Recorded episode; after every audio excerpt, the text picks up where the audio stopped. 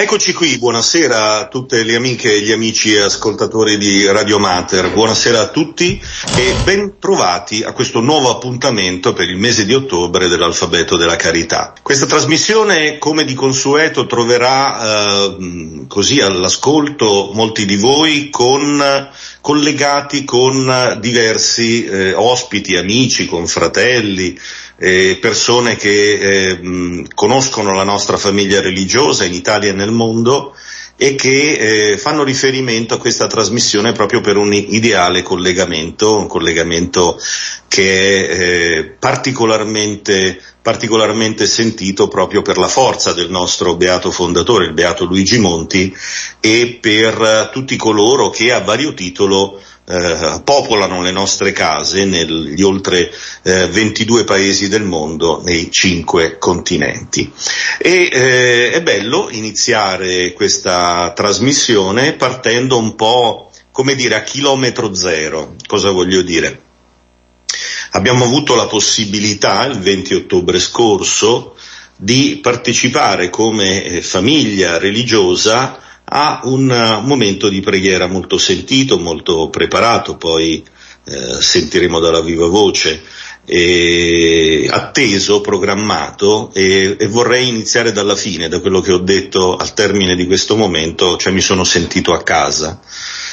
Ed ho il piacere veramente di avere una, un saluto, po- pochissimi minuti, io ho chiesto a uh, Don uh, a, al nostro ospite, al Don, eh, una, um, una intramuscolare, proprio un momento, un momento così di, eh, di, riflessione e anche così di ringraziamento reciproco per questa serata appunto dello scorso mercoledì 20 ottobre eh, dove si è celebrata la festa votiva del Beato Luigi Monti dove nella chiesa parrocchiale di San Carlo Borromeo all'altopiano di Seveso e quindi ringrazio per aver accettato il mio invito e saluto Don Donato Vicini. Buonasera Don Donato.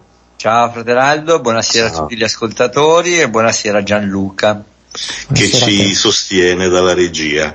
Eh, Don Donato, questo, questa serata che così eh, hai così fortemente voluto perché sei stato tu ad avere questa bella iniziativa, fuori dal particolare periodo eh, delle, dei festeggiamenti del Beato Luigi Monti che naturalmente sono dopo il 20 di settembre e terminano normalmente con il primo di ottobre, ecco il 20 ottobre abbiamo voluto fare memoria e quindi ringraziare il Beato Luigi Monti. Quindi lascerei la parola a te un po' su quello che è stato questo momento sia nella sua preparazione, particolarmente nella, nell'organizzazizione della serata, e poi anche in quello che poi è rimasto un po' nella, nella comunità. A te la parola. Grazie, grazie fratello. innanzitutto grazie a te, grazie a Gianluca e grazie a padre Gianluca, il diacono, che è venuto, appunto ha eh, tenuto, ha proclamato il Vangelo, che è la cosa più importante, ha letto, ha tenuto l'omelia e poi dopo ha fatto il diacono, ecco come vuole certo. la sacra liturgia. È stato un momento appunto pensato e voluto, innanzitutto perché io e te fratello avevamo già programmato di fare in parrocchia gli esercizi spirituali due anni fa, poi sono saltati, insomma, così, e ho detto, e ci tenevo appunto a mantenere questa collaborazione tra la parrocchia, in, in questo caso dove io risiedo, e la congregazione dei figli dell'Immacolata Concezione. Perché il 20 ottobre? Ecco, non perché non c'era niente da fare quella sera lì, ma perché innanzitutto appunto il mese di ottobre è il mese del rosario, il mese di Maria e quindi mi sembrava bello ecco, trovare un modo per valorizzare la, devo- la grande devozione del beato Luigi Maria Monti alla Vergine Madre. Poi perché lo sappiamo dalla storia, eh, il beato Luigi Monti è morto il primo ottobre, ecco poi la data è stata scelta il 22 per la traslazione, però ho detto beh il mese di ottobre non è che siamo proprio fuori da ogni schema. E il 20 perché era più o meno un mese dalla festa liturgica che il calendario ambrosiano voleva, quindi il 22 sarebbe stato di mattina alle, 7, alle 8 e mezza, non mi sembrava il caso, mentre mercoledì sera, come hai potuto vedere te, alla sera penso che sia l'Eucaristia più frequentata perché vivendo in una città, chiamiamola così, nel senso che non è una grandissima città, però è una città, Seveso, e la maggior parte ovviamente va a lavorare e quando può essere libero è solo alla sera, quindi certo. eh, penso che sia un orario che magari, adesso qui è una riflessione un po' più ampia, ci sballa tutti i nostri, perché noi le, le serate le teniamo per le riunioni, però eh, forse in una città bisognerebbe cambiare un po' il metodo se si vuole uh, permettere ai fedeli di incontrare l'Eucaristia, ecco che è la certo. cosa più importante. È una, sta- è una strada secondo me riuscitissima, abbiamo iniziato alle 20 con l'esposizione della Sacra Reliquia che avete portato e che poi appunto ci avete donato, il, del Beato Luigi Maria Monti, il, uh, alle 20.15 fratello Aldo, Gianluca e padre Gianluca hanno guidato la preghiera del Santo Rosario con le meditazioni del eh, Beato Padre Monti, che erano meditazioni tra l'altro bellissime perché appunto io ammetto la mia ignoranza anche perché grazie a Dio in paradiso c'è un esercito infinito di santi quindi conoscerli tutti è un po' impossibile però dico non lo conoscevo, ecco, con una, i libri, con alcuni studi, eh, la ricerca che ho fatto per prepararmi appunto per non eh, arrivare a digiuno e le meditazioni che ho sentito ho scoperto che è proprio un grande, io vorrei dire così, è un santo della porta accanto, come direbbe il Santo Padre Paolo Francesco, un santo della quotidianità, perché ho visto proprio che lì nella sua casa, l'oratorio, faceva il falegname, poi ha voluto diventare infermiere, insomma, cose che noi diremmo, vabbè, ma cosa c'è di straordinario? Ecco, non era tanto lo straordinario, di straordinario c'era la sua fede in Dio e il suo amore per Dio e per i fratelli. Ecco, questo ha reso grande certo. secondo me il Beato Luigi Maria Monti. E poi alle 21 abbiamo celebrato l'Eucaristia, appunto eh, coadiuvati dal padre Gianluca, al quale facciamo tanti auguri perché tra pochi mesi potrà presiedere lui l'Eucaristia quando verrà ordinato eh, sacerdote. Concludo, come ho detto quella sera là, visto che sei partito tu, ricordando che tra il beato Luigi Maria Monti e me, a parte che c'è un abisso perché lui è un santo, io sono un gran peccatore, però c'è una cosa eh, che ci accomuna, è il fatto che nel santuario della Dolorata a ci ha visti iniziare. Lui si è consacrato a Dio in forma privata. Io ho iniziato la mia consacrazione pubblica, appunto l'ordinazione diaconale, proprio il 30 settembre, che come faceva notare padre Gianluca, è la vigilia della, della morte di Beato Luigi Maria Monti, qualche anno dopo, insomma, però. certo.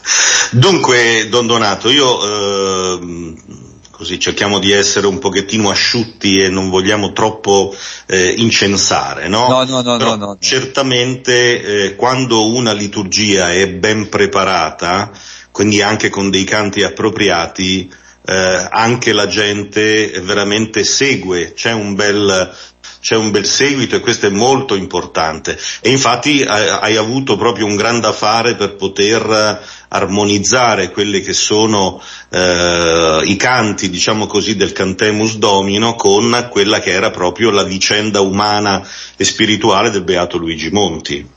E ho voluto, visto che appunto mi avete fatto notare non avevate un inno, comporre un inno su una melodia del Cantemus Domino, una melodia conosciuta perché penso che sia insomma poco, eh, tra virgolette, poco as- furbo, diciamo così, creare melodie nuove che poi nessuno canta, ecco. Certo. Una melodia nuova la vita mettendo in musica come inno per la liturgia delle ore, per l'Eucaristia, ecco, mettendo in musica alcuni episodi che sono riportati nella vita, quella breve, quella che c'è nel breviario, diciamo, nella liturgia delle ore, certo. del Beato Luigi Maria Monti. E quindi mi ha fatto piacere che è stato apprezzato, ecco, anche questo, sì. questo servizio, insomma, ecco, senso... Assolutamente. E vogliamo chiudere, Don Donato, con un'iniziativa che ti vede diciamo così, propugnatore, quindi portatore di questa bella eh, iniziativa riferita a una proposta che vuole assolutamente dare il giusto significato a quello che è eh, il, la preparazione verso la, eh, notte, la notte che precede la, la, la, la, la, giornata di tutti i santi del primo di novembre perché abitualmente in questa vecchia Europa sta prendendo spazio una iniziativa, diciamo così, ormai è diventata una consuetudine di zucche, zucche vuote, zucche inutili, scherzetti, dolcetti e cose di questo genere, ma sicuramente i santi e la santità sono lì a raccontarci quello che noi vogliamo essere come cristiani. E quindi è giusto esprimere anche la nostra la nostra voglia di esserci e poter portare queste persone che ci hanno preceduto e si sono distinte di fronte al Signore e, e, naturalmente proposte a tutta la Chiesa per la loro santità di vita. Ce lo vuoi raccontare? Sì, brevemente appunto l'iniziativa è appunto una notte, una luce nella notte, anzi due, vuol dire due luci, non due notti, perché quest'anno abbiamo voluto allargare, visto che abbiamo passato la pandemia e poi vabbè dopo i numeri qui adesso c'è la polemica, tanti, pochi, comunque anche uno solo ecco, è una sofferenza quando un fratello muore, ecco, non è che se ne muoiono cento fa più sofferenza di averne morto uno, come dicevamo appunto è l'amore. Ecco, allora abbiamo unito il primo novembre e il 2 novembre in questo gesto. Proponiamo a tutti, e qui ringrazio il giornalista Giacomo Bertoni che ha dato ampio spazio a questa proposta sul suo giornale virtuale notturno, il, pri- il 31 sera di accendere un cero bianco, ecco, sicuramente accompagnato da una preghiera, perché questo è quello che eh, ci, ci, rende diversi dagli altri, non accendere ceri che li accendono quasi tutti, anche quelli che festeggiano Halloween, e il primo eh, novembre alla sera un cero rosso per appunto affidare tutti i defunti che sono in purgatorio alla Divina Misericordia con una preghiera, ecco, l'eterno riposo mi sembra la preghiera più adatta. E volevo concludere dicendo che noi non è che vogliamo fare controfeste. Ecco. Certo. Eh, perché, eh, e per a ridare la dignità, la... ridare dignità a questi giorni. E per, e per, dire come la mentalità è diffusa, ecco, racconto un fatto che mi è capitato proprio ultimamente di una signora che mi dice, eh però parlare del diavolo ai bambini, e gli dico, ma scusi, ma suo nipote eh, sabato prossimo va a fare la festa di Halloween, si veste da mostro?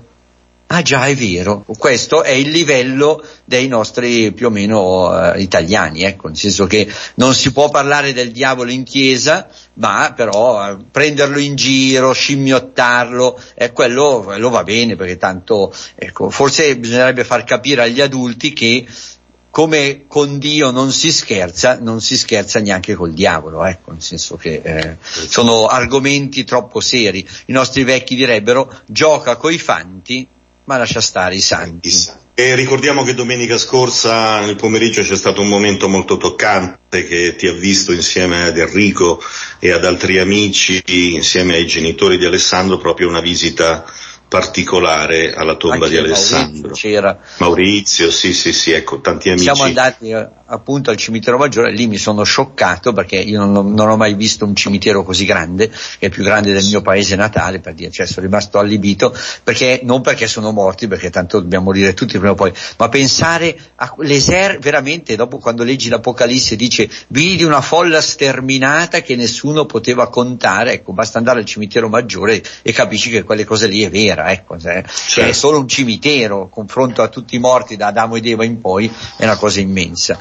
Il, però so certo. che, adesso questo faccio io a voi, la, la festa continua perché appunto tre, domenica scorsa il, il, momento per i defunti, questa domenica e lunedì due momenti con i santi, i santi giovani. Certo, assolutamente, quindi lunedì prossimo eh, ci potremo trovare il primo di novembre proprio per eh, una trasmissione particolare perché durerà appunto un'ora e mezza dalle 18 alle 19.30 insieme a Gianluca e insieme a Dalvise vi racconteremo i santi giovani, i santi giovani che vengono proposti per giovani che aspirano alla santità. Perciò eh, racconteremo di figure molto particolari che poi magari Gianluca verso il termine della trasmissione ci racconterà e eh, vogliamo proprio fare questa proposta a, a, tutti gli ascoltatori e particolarmente ai giovani perché sentano veramente grande e forte questo invito per poter, come eh, direbbe il beato Luigi Monti, voglio diventare santo e se Dio vuole un gran santo. E perciò con questo, che è un augurio che facciamo anche a te, Don Donato, grazie. noi ti ringraziamo, ti salutiamo, Dio ti benedica e grazie, andiamo avanti così. Grazie, grazie, buona continuazione, che Dio ci benedica tutti. Grazie Don Donato. Siamo in eh, collegamento con eh, Radio Mater, bentrovati tutti nella nostra trasmissione che è l'alfabeto della carità. Abbiamo appena salutato il nostro Don Donato che ci ha raccontato proprio della bella serata dello scorso 20 ottobre e poi di questa bella iniziativa eh, per veramente mettere al posto giusto nei giorni del, del, primo 31, 1, 2, diciamo così, proprio le cose al loro posto, è eh, perciò un invito alla santità. Non vi ho detto che non sono in, eh, in, negli studi di Radio Mater di Albavilla, ma sono a Roma. Sono a Roma per partecipare da domani agli esercizi spirituali che la nostra provincia religiosa organizza ogni anno e siamo a Roma presso la casa di preghiera Domus Aurea di Via della Magliana vicino vicino all'aeroporto di Fiumicino, un, un, corso di esercizi molto interessante, molto sentito e dal titolo Il cammino dei discepoli nel Vangelo di Luca.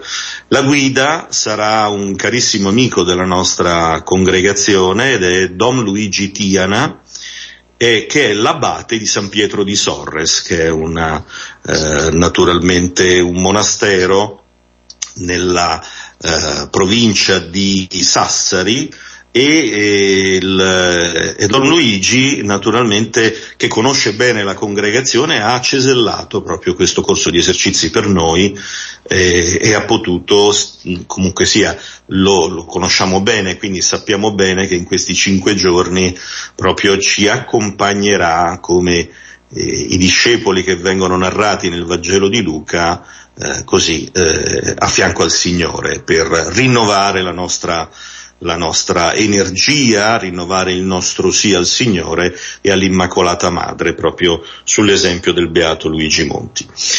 Vorrei in questa, in questa occasione ringraziare per l'accoglienza la, eh, la comunità delle figlie della Chiesa che animano, gestiscono questa casa, che veramente sono di un'accoglienza squisita e a queste eh, consacrate daremo uno spazio nel prossima, nella prossima trasmissione dell'alfabeto della carità, nei quali appunto racconteremo alcuni echi di questi esercizi spirituali, anche per far parte, diciamo così, a voi che ci ascoltate così con tanta partecipazione ogni mese. Voltiamo pagina, voltiamo pagina, facciamo un volo notevole transoceanico, vorrei dire, e andiamo in Bolivia, dove ci attende il nostro padre Gioacchino e quindi buonasera padre Gioacchino, che non mi sente evidentemente, non so se dalla regia mi date un cenno. Buonasera, buonasera. Eccoci, eccoci, eccoci, eccoci. Allora, buonasera Gioacchino, da te sono, non è tanto sera perché dovrebbero essere intorno alle 5. Sono le 15.30. Sono le, sono le 15.30 a Cipicchia. Sì, esattamente alle 15.30. Sono 6 ore di differenza. Sono appena. E dovremmo, eh, dovremmo avere anche un altro confratello, credo, regia. Ecco, stiamo, stiamo tentando di eh, raggiungere l'ermano Matteo che dovrebbe eh, raggiungerci invece da Foz di Iguassù, giusto Gioacchino? Sì, sì, esatto, Foz ecco, di Iguassù. Esattamente. In attesa del, del collegamento, vogliamo fare un passo in avanti anche nella conoscenza della provincia latinoamericana e abbiamo chiesto a padre Gioacchino e quindi anche all'ermano Matteo di raccontarci un po' la loro testimonianza di quello che conoscono di questa, della provincia, ma soprattutto particolarmente dei confratelli che hanno lasciato una, una, un'orma, quindi hanno lasciato un ricordo molto forte della loro eh, vita eh, così da, da, missionari, ma proprio anche da operatori della carità nelle case eh, latinoamericane. Quindi do la parola a te Gioacchino per spiegarci bene, bene. tutto. Eh, se, se, mi, se, mi, permetti Aldo, intanto vorrei approfittare per salutare eh, eh, anche en español los amigos de la provincia latinoamericana que están escuchando nuestra transmisión. Nosotros comunicamos todos también a los miembros de la familia Montiana para que ellos puedan se colocar, se conectar escuchar nuestra transmisión. Y también a los amigos de, do Brasil que nos acompañan en este momento es importante. Eh, detto questo, bene. Sì, ma è, è, giusto alternare, è giusto alternare gli idiomi in modo che tutti gli amici che ci stanno ascoltando, magari con dei sì. pensieri, diciamo così, più brevi, ma che ti consentano anche di poter fare le traduzioni del caso. A te la parola. Certo. Noi, è chiaro, parlando della storia della provincia latinoamericana, della congregazione, potremmo ovviamente parlare di molti fratelli che hanno realizzato, hanno contribuito a fare questa storia della nostra congregazione nell'America Latina. Ricordiamo come sempre che la presenza della congregazione eh, dei figli dell'Immacolata Concezione in, in America Latina comincia nel 1921. Stiamo celebrando ancora eh, questi cento anni di presenza dei nostri religiosi eh, nella provincia latinoamericana, in Argentina inizialmente e poi gradualmente in altri tre stati dell'America Latina, sono il, la Bolivia, il, il Brasile e il Perù, tre grandi paesi dell'America Latina dove la presenza dei religiosi concessionisti è molto forte e incisiva. Eh, per dire dei nomi del, di, di, degli ultimi, diciamo così, in ordine di tempo, che hanno sicuramente lasciato un'impronta molto forte nella, nell'America Latina, Potrei ricordare ad esempio Padre Italo Paternoster, un grande religioso e sacerdote italiano che in realtà è il fondatore dell'opera del Brasile in Foz do Iguaçu, una persona eh, veramente molto amata soprattutto in, in, in Brasile. Potremmo ricordare Luigi Morini che insieme al padre Abelardo Bettachini dell'Argentina, sacerdote attualmente eh, in attività con noi. Eh, padre Luigi Morini fu il fondatore eh, della, della, opera della Bolivia. Tu pensa che Luigi Morini, di Luigi Morini ancora i medici e gli infermieri e alcuni pazienti amano ricordare la sua presenza costante nelle corsie del, del grande ospedale San Juan de Dios in Santa Cruz della Sierra. Proprio alcuni giorni fa incontravo dei medici dell'ospedale che mi dicevano guardi padre, eh, padre Luis Morini si collocava qui, si sedeva e aspettava i pazienti e gli infermieri perché potessero approfittare della sua presenza per, per confessarsi. Una presenza molto forte, molto incisiva. Insieme al padre Abelardo, padre Morini, eh, è stato colui che ha dato impulso alla cappella San Juan de Dios, che è la cappella annessa all'ospedale e che oggi il padre Armengol, nostro sacerdote religioso eh, boliviano, sta amministrando con molta passione e con molta attenzione. Potremmo ricordare ad esempio padre Umberto Liberti, non so se gli italiani sicuramente se lo ricordano perché eh, è stato un grande pastore ci in sono, Milano, nella parrocchia. Gioacchino, appunto, salutiamo anche gli amici della parrocchia di Piazza Frattini, l'Immacolata Concezione di Milano, perché Padre Umberto è stato il primo parroco della, di questa parrocchia. Perfetto, e ecco. Padre Umberto eh, ha lasciato una impronta molto forte in, in, Argentina, un sacerdote amato, amato, amato e ricercato dai fedeli delle varie opere dove lui eh, si è trovato a lavorare. Io ricordo soprattutto eh, la cappella Nostra Signora di Belen, sono andato lì a incontrare gli amici di Nostra Signora di Belen e, e loro mi ricordavano veramente quasi con le lacrime agli occhi la presenza di questo sacerdote così importante nella loro vita. Ricorderei il fratello semplice ma di una passione incredibile, non so, forse tu te lo ricorderai, fratello Raffaele Mercadante, un infermiere. Infermiere pittore. Che, pittore, tutto. Un infermiere che parte per il Brasile e diventa il primo infermiere presso il primo posto di salute della congregazione in, Santa Fo- in Fosso del Guassù, quel posto di salute è diventato oggi il poliambulatorio Nostra Signora Apparecida. Quindi immagina, sono persone che hanno lasciato, eh, come posso dire, una, una, una eh, forza incredibile. Ricordo un'altra persona che è attualmente operante in Italia, fratello Abbondanzio, che si vestiva di Papà Noel durante il periodo natalizio per rallegrare i bambini della nostra prescuola. Sono tutte persone che sono persone che devono essere ammirate, devono essere imitate eh, nel modo di, di, di, fare.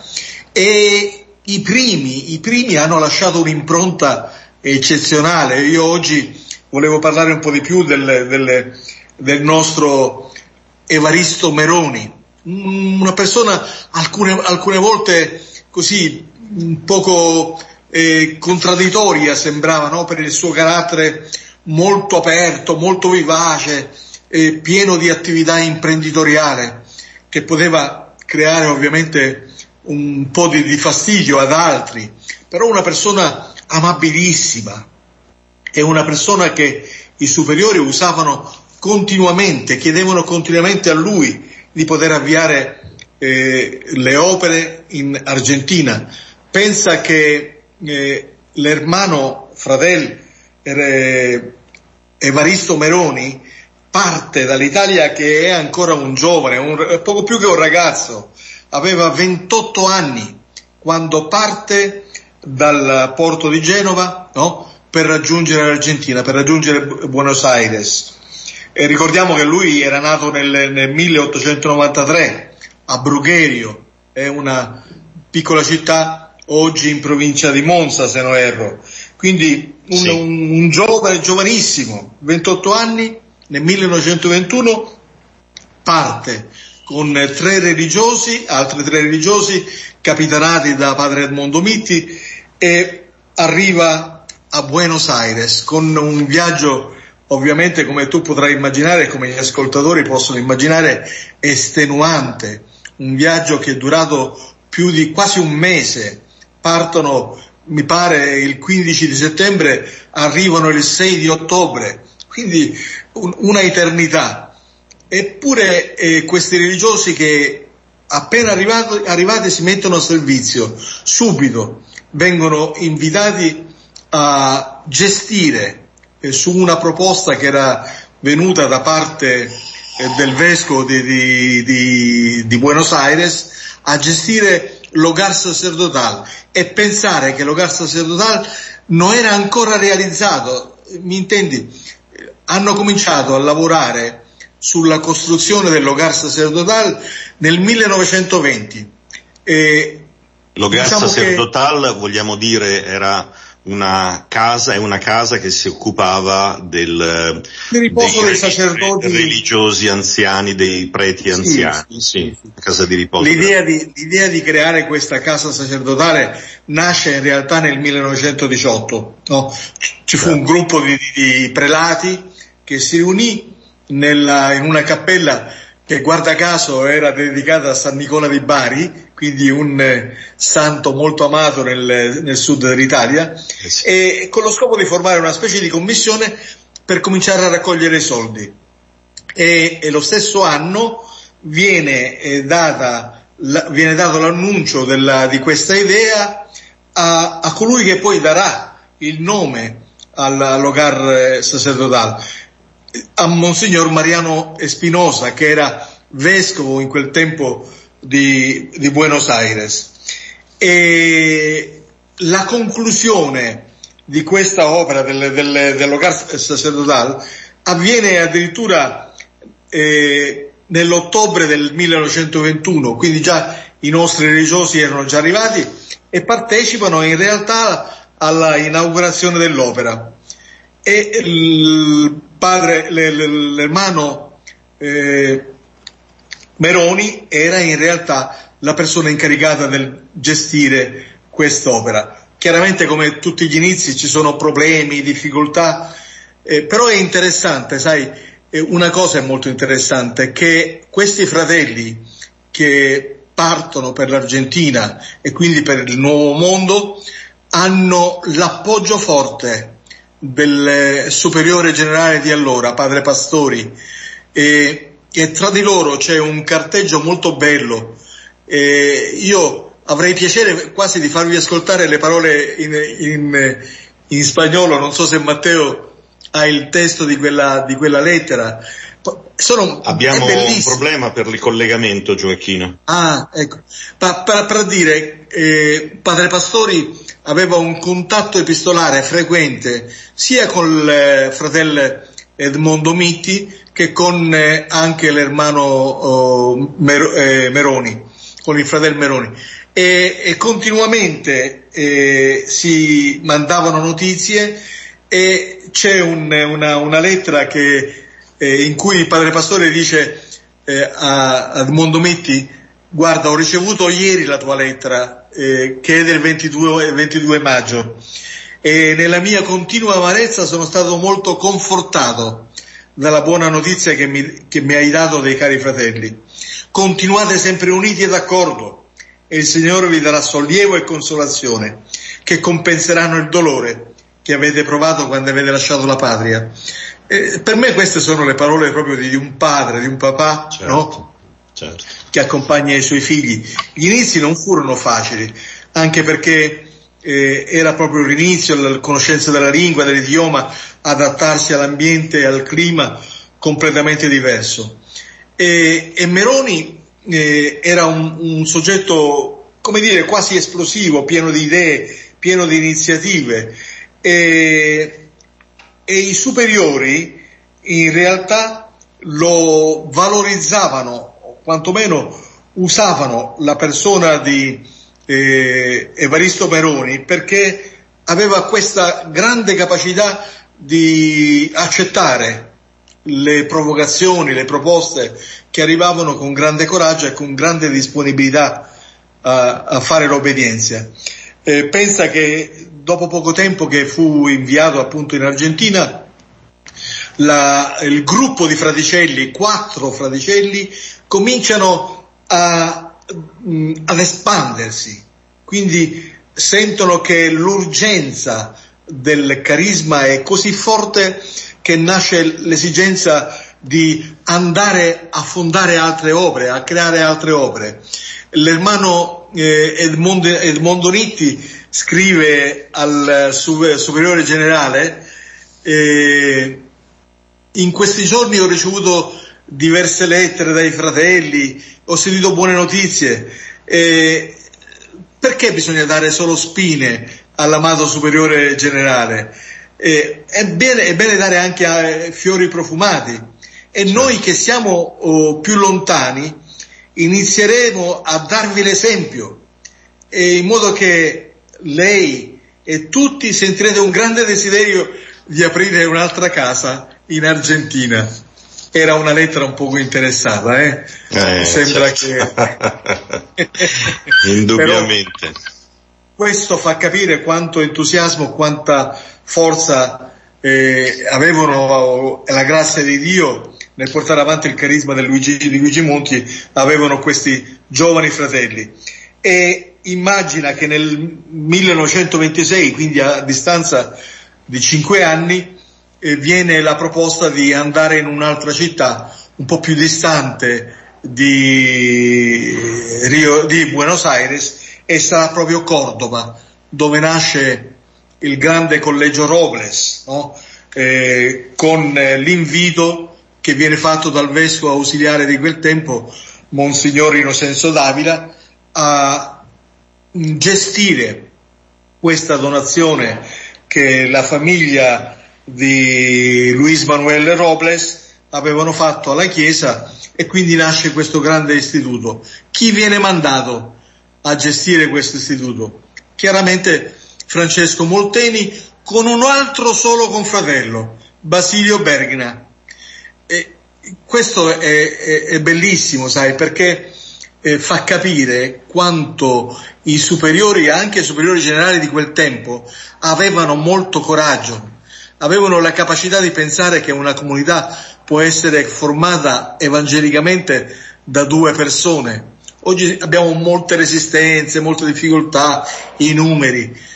Padre Pastori, Padre Pastori invita due fratelli a far parte della prima comunità, eh, della comunità che nasce in Cordova, con il collegio eh, Robles. E, e due religiosi immagina, cominciano ad assistere qualcosa come 310 ragazzi, 310 bambini, orfani o privi di risorse economiche, creano laboratori di falegnameria, ebanisteria, fabbro, meccanico, tornio, calzolaio. E io penso che, che questi nostri religiosi, Evaristo Meroni, che in quel caso era il responsabile di questa piccola comunità, erano persone amate da Dio e, e, e come dire, ricche del, dello Spirito di Dio e ricche dell'entusiasmo che solo Dio può, può dare. Ma altre strutture che l'Evaristo Marioni fu chiamato a, a creare, da eh, Cordova a Tucumán, con l'Hogar San Caetano, e questo solo dopo sei anni, sette anni dalla presenza in, in Cordova. Nel 1933 nasce la cosiddetta Quinta di San, di San Caetano, un altro terreno donato da un signore, da un tal Eugenio Mendes, e da lì, con, con, eh, insieme con sua moglie, nasce a San Miguel de Tucumán un'opera grande e immagina che cosa nasce. In un territorio molto dedito all'agricoltura nasce una scuola agricola. Ma io mi domando, ma non è con, veramente con poche risorse, con poche pochissime risorse, risorse, e con pochi religiosi. E con pochi religiosi. E nasce la scuola agraria San Gaetano, bellissimo, bellissimo e la prima comunità che era composta da due fratelli ancora, Evaristo Meroni e Salvatore Corti. E, come dire, viene eh, l'invito a, a, credere veramente nella provvidenza, a, che, a credere nella fantasia di Dio. La scuola agricola diventa importantissima per tutte le realizzazioni che riesce a fare ed è una, attività, una struttura fortemente riconosciuta nella società di Tucumán.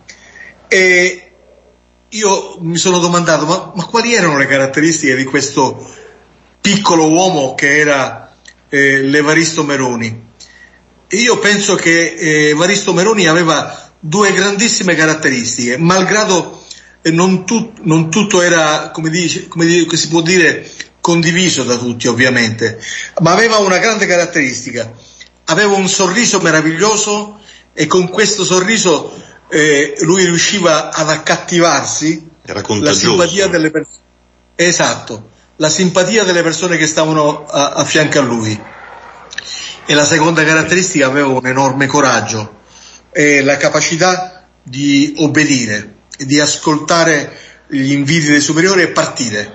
E questo per me, per un missionario, ecco, un missionario come era Evaristo Meroni è una cosa fondamentale, quindi una disponibilità infinita.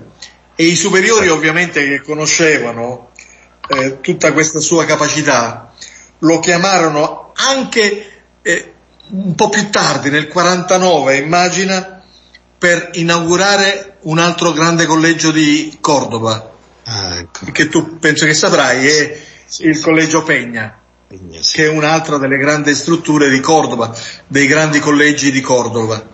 Bene, stiamo riprendendo il nostro collegamento transoceanico con la Bolivia, abbiamo incontrato qualche problema con il Brasile, quindi mi scuso con l'ermano Matteo per questo eh, problema, ci sarà da risentirsi il prossimo mese dove potremo dare il giusto spazio anche a questo fratello che è un fratello molto giovane, che, con tanta iniziativa e devo dire con grande passione ci ha raccontato tante cose anche durante i festeggiamenti del centenario delle case latinoamericane. E, mh, mm, riprendiamo il collegamento invece con padre Gioacchino per andare a conclusione, in quanto poi sì. abbiamo altri, altri confratelli e amici che ci aspettano.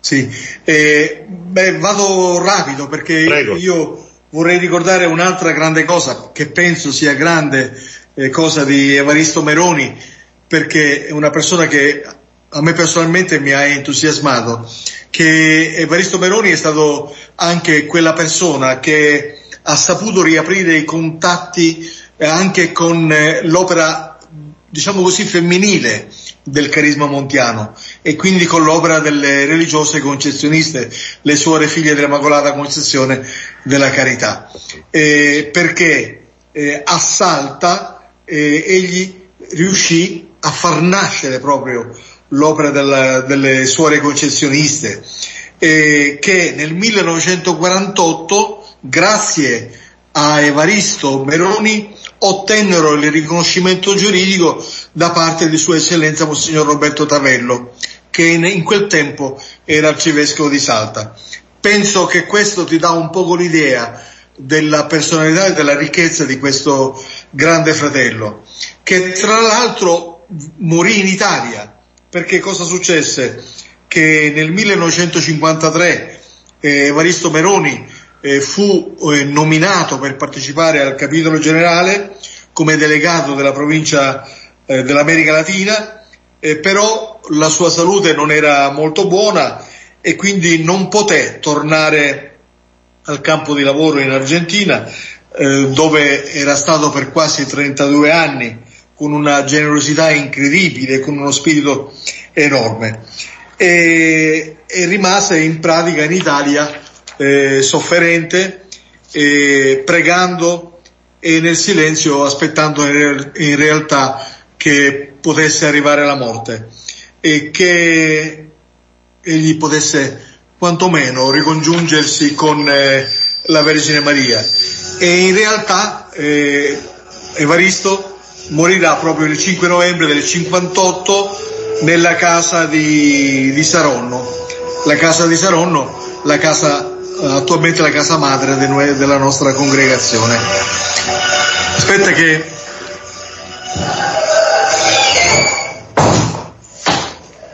ci sono, stiamo preparando proprio per l'occasione di, questo, di questi cento anni un evento pubblico anche qui in Bolivia. E quindi stanno organizzando i, l'altro confratello molto appassionato della storia della comunicazione che è Diego. Quindi questo è un poco... Giochino, io ti chiederei, proprio perché abbiamo problemi di tempo, di poter organizzare insieme un incontro uh, via eh, i nostri sistemi, diciamo così, via internet, per poter costruire insieme con voi, solo con voi, eh, la, eh, almeno un'ora di trasmissione da dare proprio sì. eh, una, una, una, bella costruzione di trasmissione per le case che stanno appunto celebrando i cento anni. Se hai sì. pazienza e rimani con noi, eh, soprattutto nella sì, parte finale, ti, re, ti, chiediamo una preghiera e una benedizione per il termine della, della trasmissione. Va bene, va bene, resterò in linea. Sì. Allora per adesso grazie, ci diamo appuntamento grazie. a più tardi e adesso voltiamo pagina. Buonasera carissimi ascoltatori di Radio Mater, e sono fratel Gianluca e come ogni mese vi parlo qui dalla casa madre della nostra congregazione in cui è presente proprio il santuario dedicato a Padre Monti. Particolarmente c'è la sua tomba, questo luogo così importante dove i cuori di tante persone si rivolgono al nostro beato, sia fisicamente che spiritualmente. Il mese di ottobre è stato un mese molto importante, anzitutto perché il primo ottobre abbiamo concluso i festeggiamenti che ogni anno a settembre eh, ci stringono intorno a Padre Monti e come vi raccontavo l'altra volta è stato un momento molto bello soprattutto per la presenza della statua pellegrina della Madonna di Europa.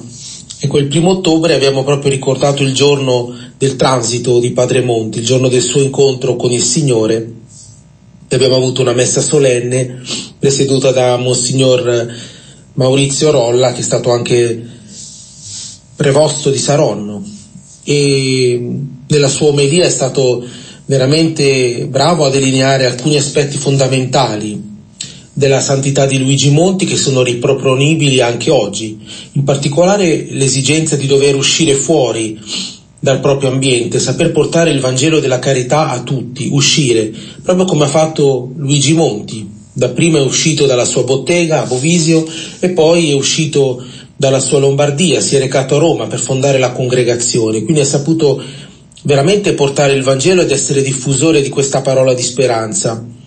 E questo invito è particolarmente interessante in questo momento storico in cui la Chiesa universale sta celebrando proprio il Sinodo, il Sinodo che ci riporta all'incontro, al camminare insieme e quindi ad indirizzarci, ad indirizzarci tutti verso nuove strategie di evangelizzazione. Ed è molto bello vedere Padre Monti come è stato già nel suo piccolo paese di Bovisio tanti anni fa, eh, un evangelizzatore. Sappiamo che appunto dalla sua bottega partiva insieme ai suoi compagni per aiutare le persone in difficoltà nella parrocchia, gli ammalati i ragazzi più lontani, quindi amava proprio uscire per andare incontro a coloro che erano nel bisogno. Quindi la conclusione di questa festa del Beato ci ha indicato proprio nell'immagine di Padre Monti e nell'ispirazione alla Vergine Maria che per prima è andata a portare Gesù a Santa Elisabetta e si è messa al suo servizio, ci ha indicato proprio a voler proseguire anche noi in questa strada della santità, una strada della santità molto pratica, molto semplice, accessibile a tutti. E Padre Monti continua anche oggi a fare la sua attività di evangelizzazione. In particolare questa sera volevo raccontarvi due esperienze, due testimonianze rispetto all'accoglienza nelle famiglie della icona pellegrina di Padre Monti. Ecco, ci sono alcune famiglie che hanno proprio accolto, come già l'anno scorso, eh, la reliquia del nostro beato. Hanno voluto tenerla a casa loro per qualche momento, per qualche giorno, proprio per stringersi intorno a Padre Monti, per pregare insieme ad altre famiglie, per ascoltare la parola del Vangelo e quindi sentire Padre Monti realmente vicino a loro e alla loro vita.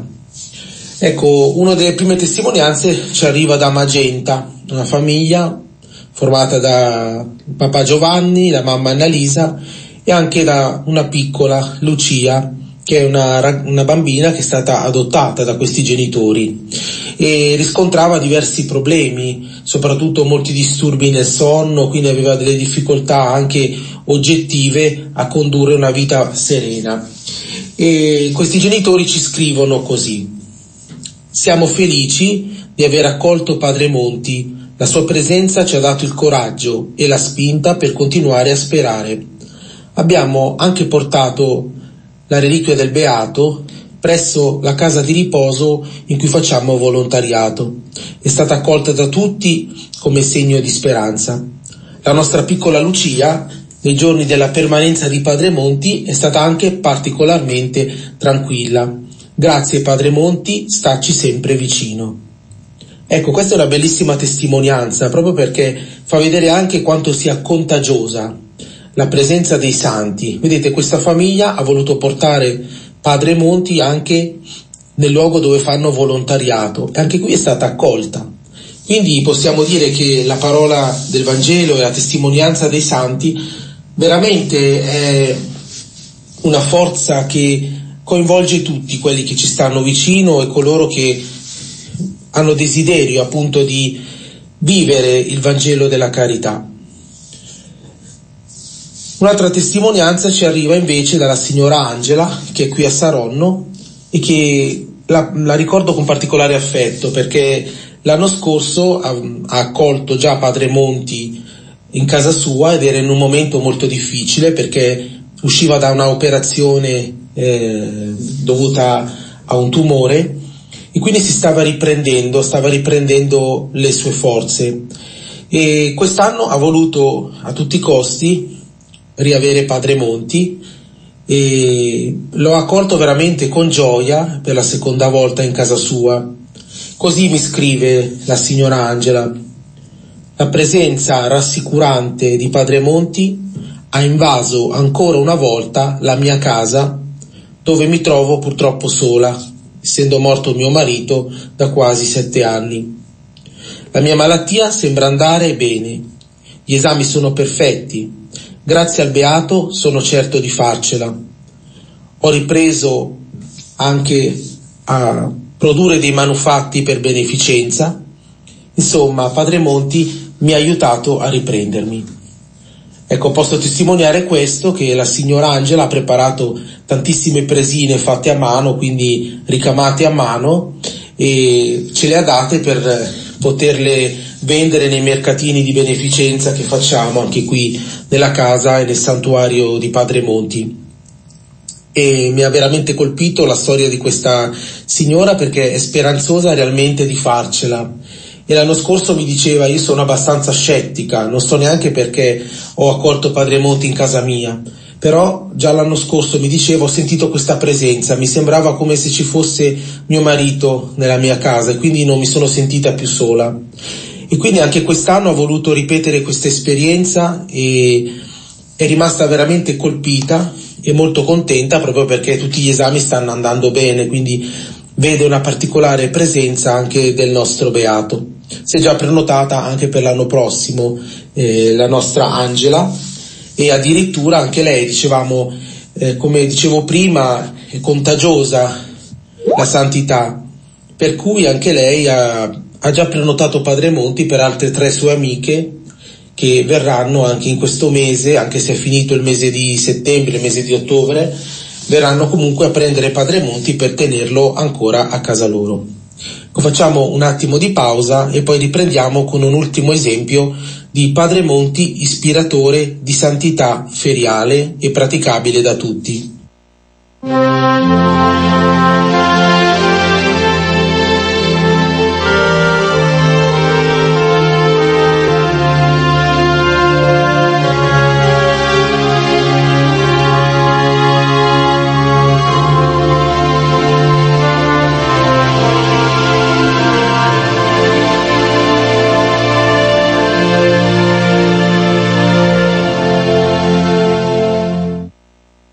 Ecco carissimi, ci ritroviamo ancora eh, in questo appuntamento mensile che ci stringe intorno a Padre Monti, qui dal santuario che custodisce le sue spoglie, ma soprattutto da questo santuario in cui viene custodita la sua memoria.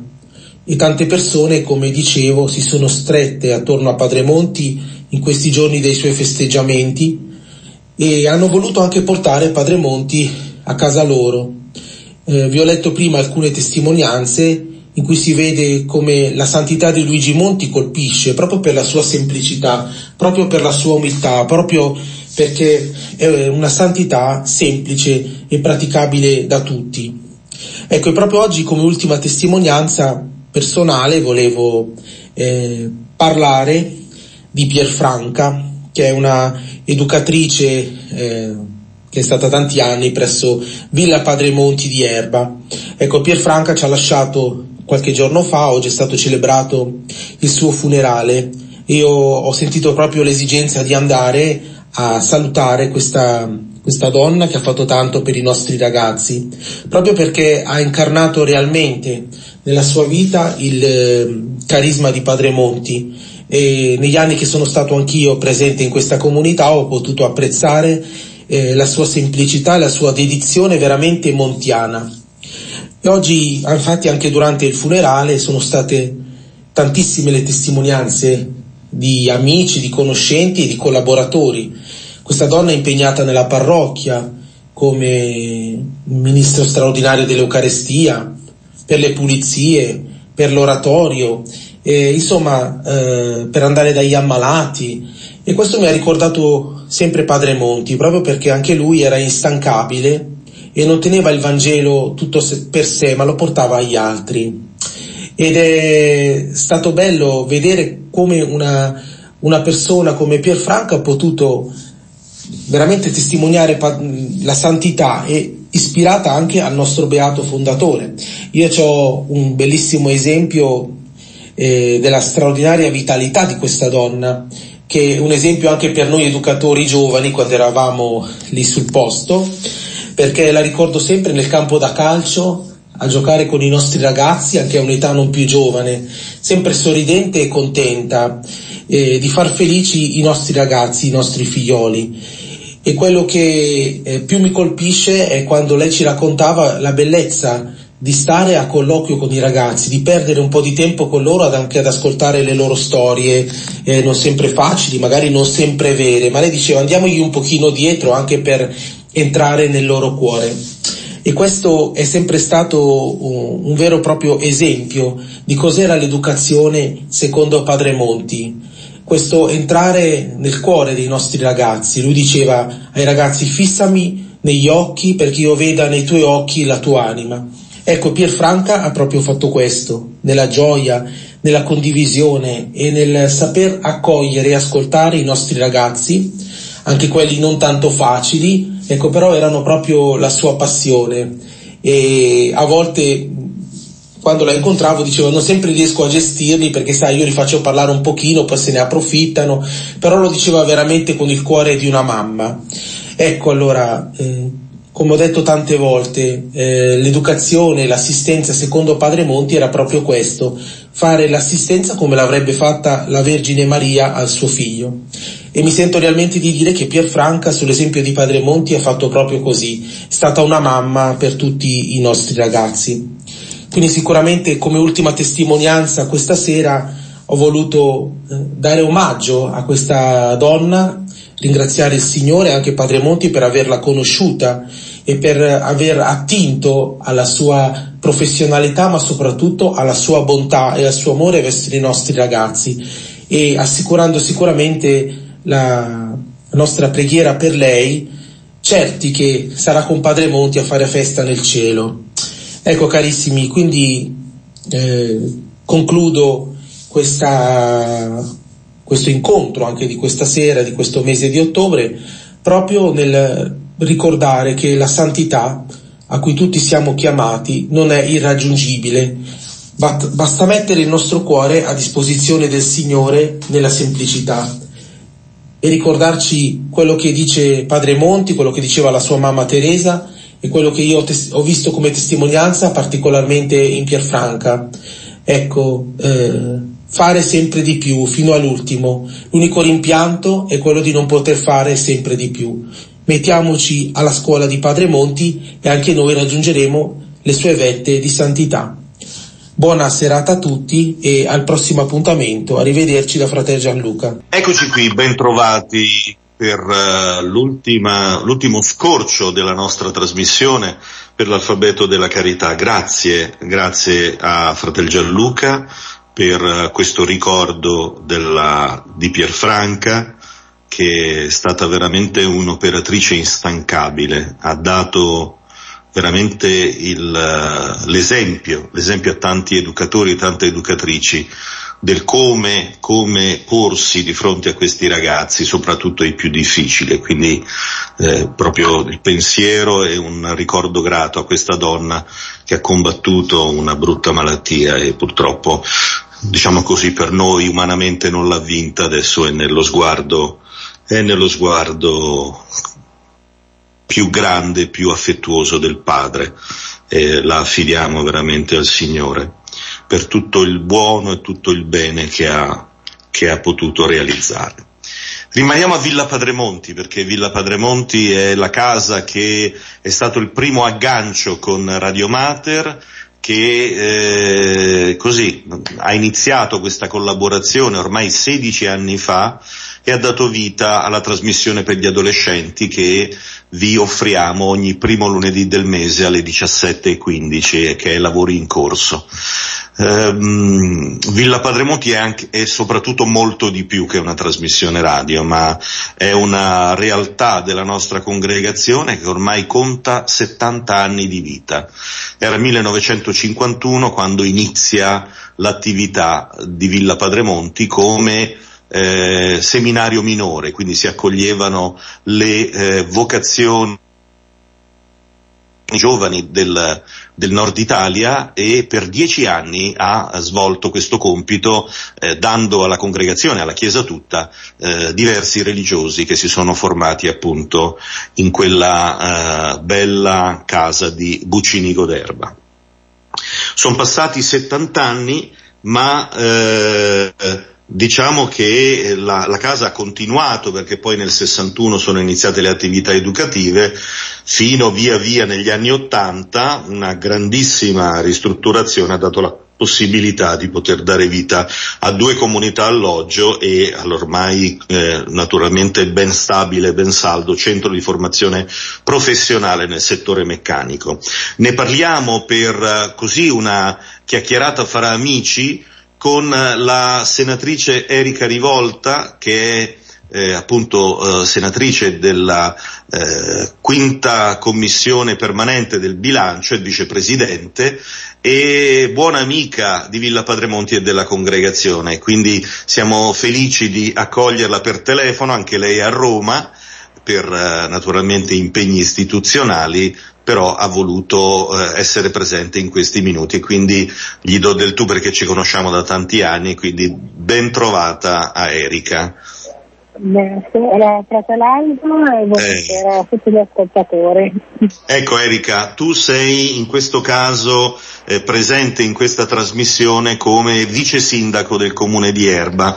Vogliamo dire che il prossimo eh, giovedì 28 ottobre alle ore 20.45 presso il Teatro Excelsior in via Diaz a Erba ci sarà un evento particolare che lascio dire a te naturalmente. Sì, è una serata che è stata concepita eh, con due momenti diversi. Il primo è quello eh, dedicato agli studenti meritevoli eh, che sono usciti dalla scuola secondaria di primo grado, dalla scuola media, e salutando anche la dirigente scolastica che è appena andata in pensione, quindi è un riconoscimento dell'attività della dirigente scolastica e dopo eh, il periodo della pandemia e riconoscere agli studenti meritevoli in attestato, ma si parla di, degli studenti di due anni perché la pandemia appunto non ha permesso che si facesse nessun momento di riconoscimento lo stesso anno.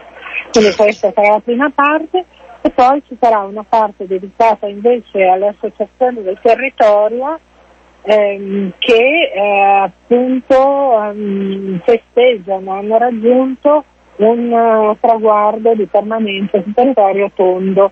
Quindi in questo caso appunto abbiamo Villa Padremonti che, che compie 70 anni ad Erba.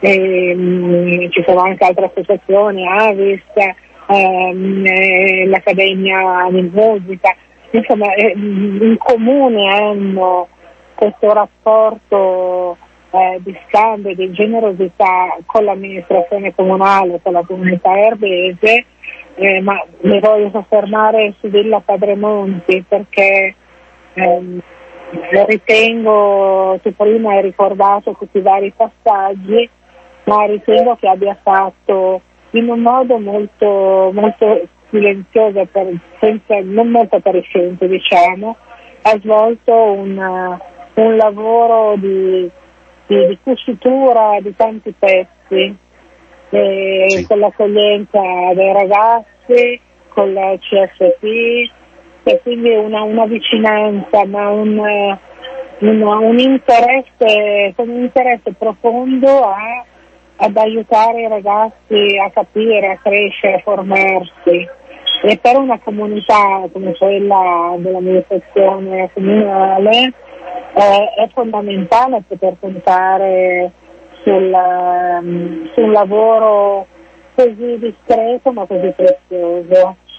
Ecco, io ho conosciuto anche diversi ragazzi che, che sono passati eh, da voi, sia al CSP sia in comunità e, e, devo dire che c'è comunque un grande ricordo per perché appunto si è, si è realizzato quello che il mm, Beato Monti diceva, si tratteranno come figli, ecco, questo si percepisce ed è, certo. ed è importante perché a maggior ragione adesso. Bene, io...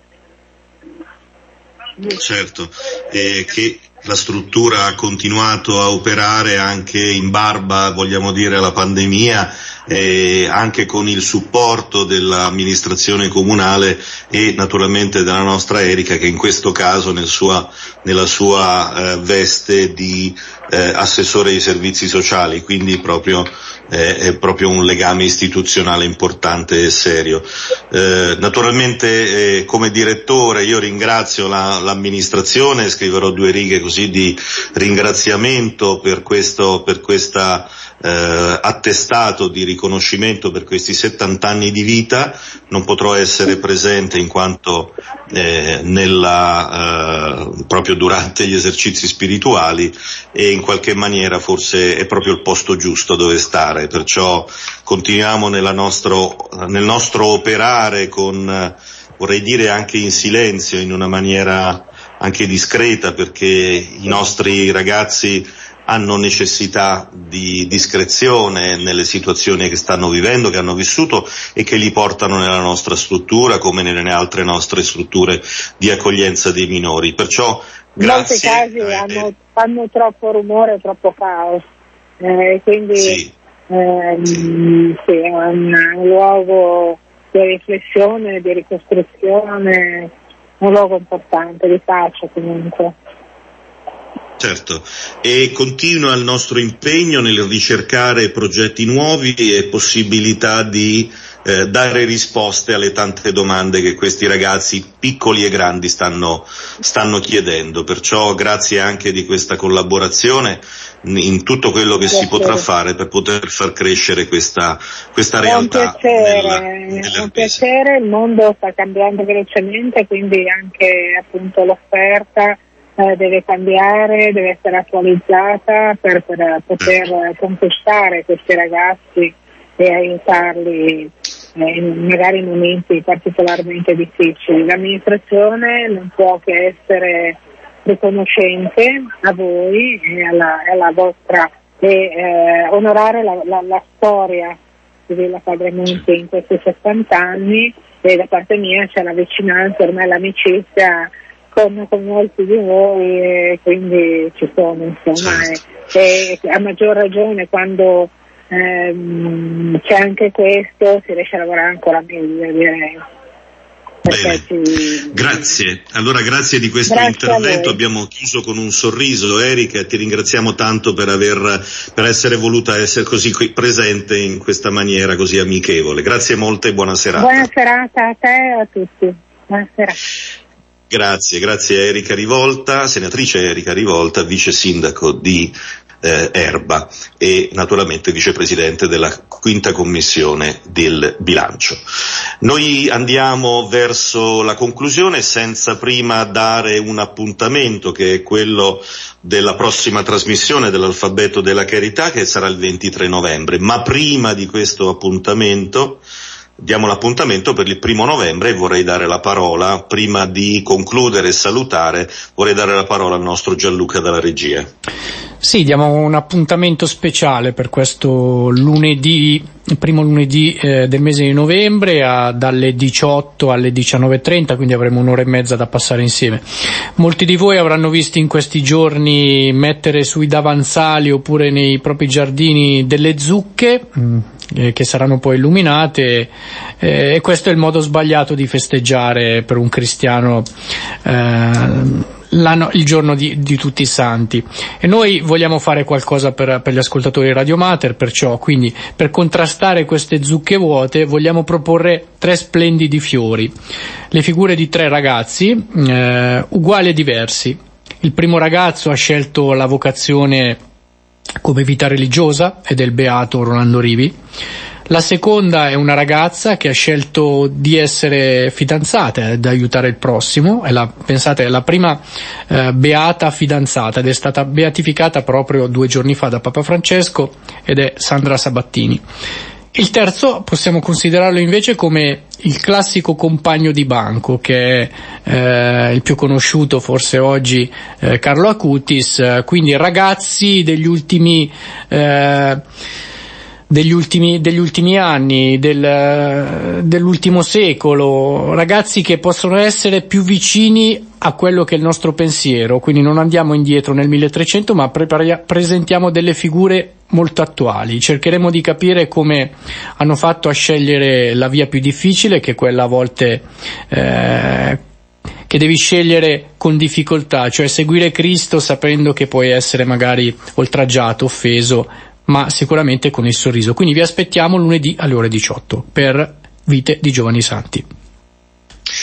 Benissimo, diamo adesso naturalmente dopo i nostri saluti la linea alla preghiera e alla benedizione del nostro eh, padre Gioachino dalla Bolivia, perciò io ringrazio tutti coloro che sono intervenuti, eh, avremmo voluto raccontarvi di più, meglio, abbiamo ancora Uh, qualche pensiero, qualcuno che non è riuscito a entrare nel racconto di questa sera, ci organizzeremo per il prossimo mese che vi, vi ripeto sarà il 23 novembre sempre alle 21.10.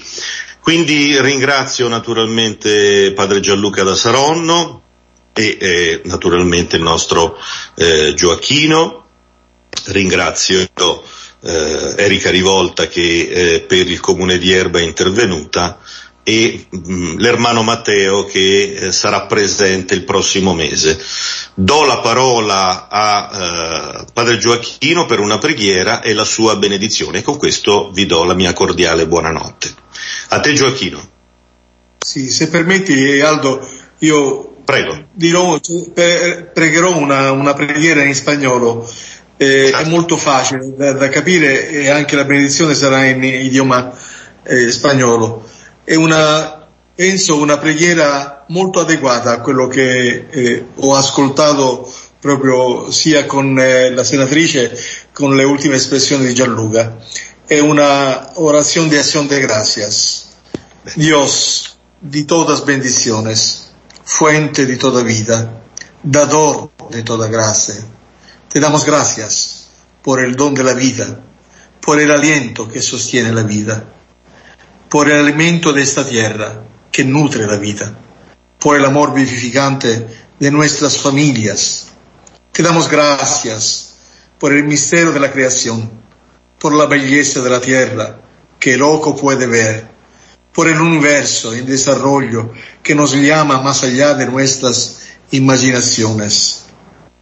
Te damos gracias por nuestras comunidades a las que pertenecemos, por nuestras familias, por nuestros vecinos, por compañeros de nuestro trabajo.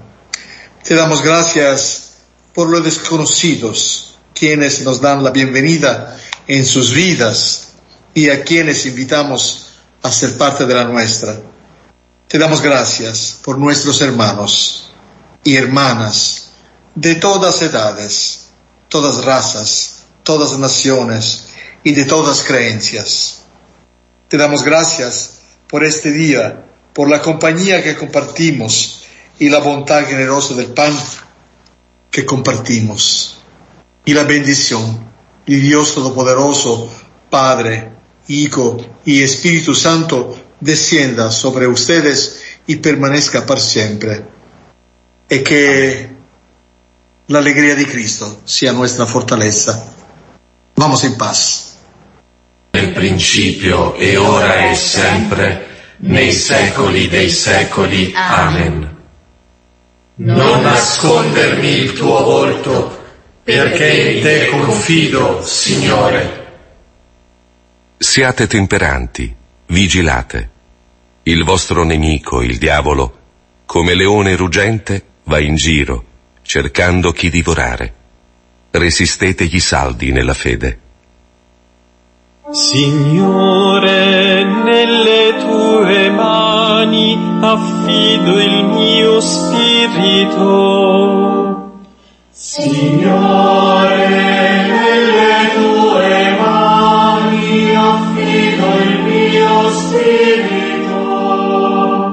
Dio di verità, tu mi hai redento. Nelle tue mani affido il mio spirito. Gloria al Padre, al Figlio e allo Spirito Santo. Signore, nelle tue mani affido il mio spirito.